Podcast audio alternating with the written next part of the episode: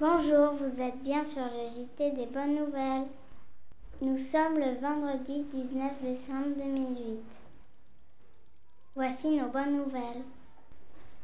Une piste de danse de dino a été trouvée. Un millier d'empreintes de dinosaures ont été découvertes dans une région au sud des États-Unis. Ces animaux vivaient là il y a 190 millions d'années.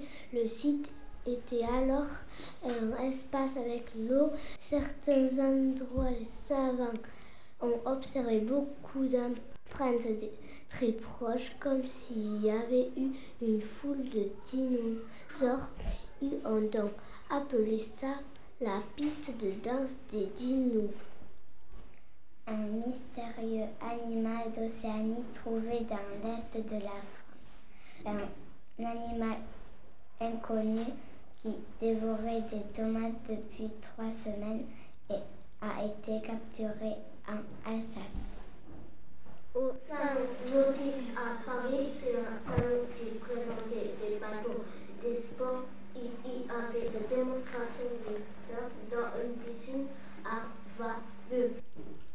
Des traditions en Inde, une fête religieuse, chat a lieu en Inde. Des femmes prennent un bain dans une rivière ou un lac et font des cadeaux au dieu soleil.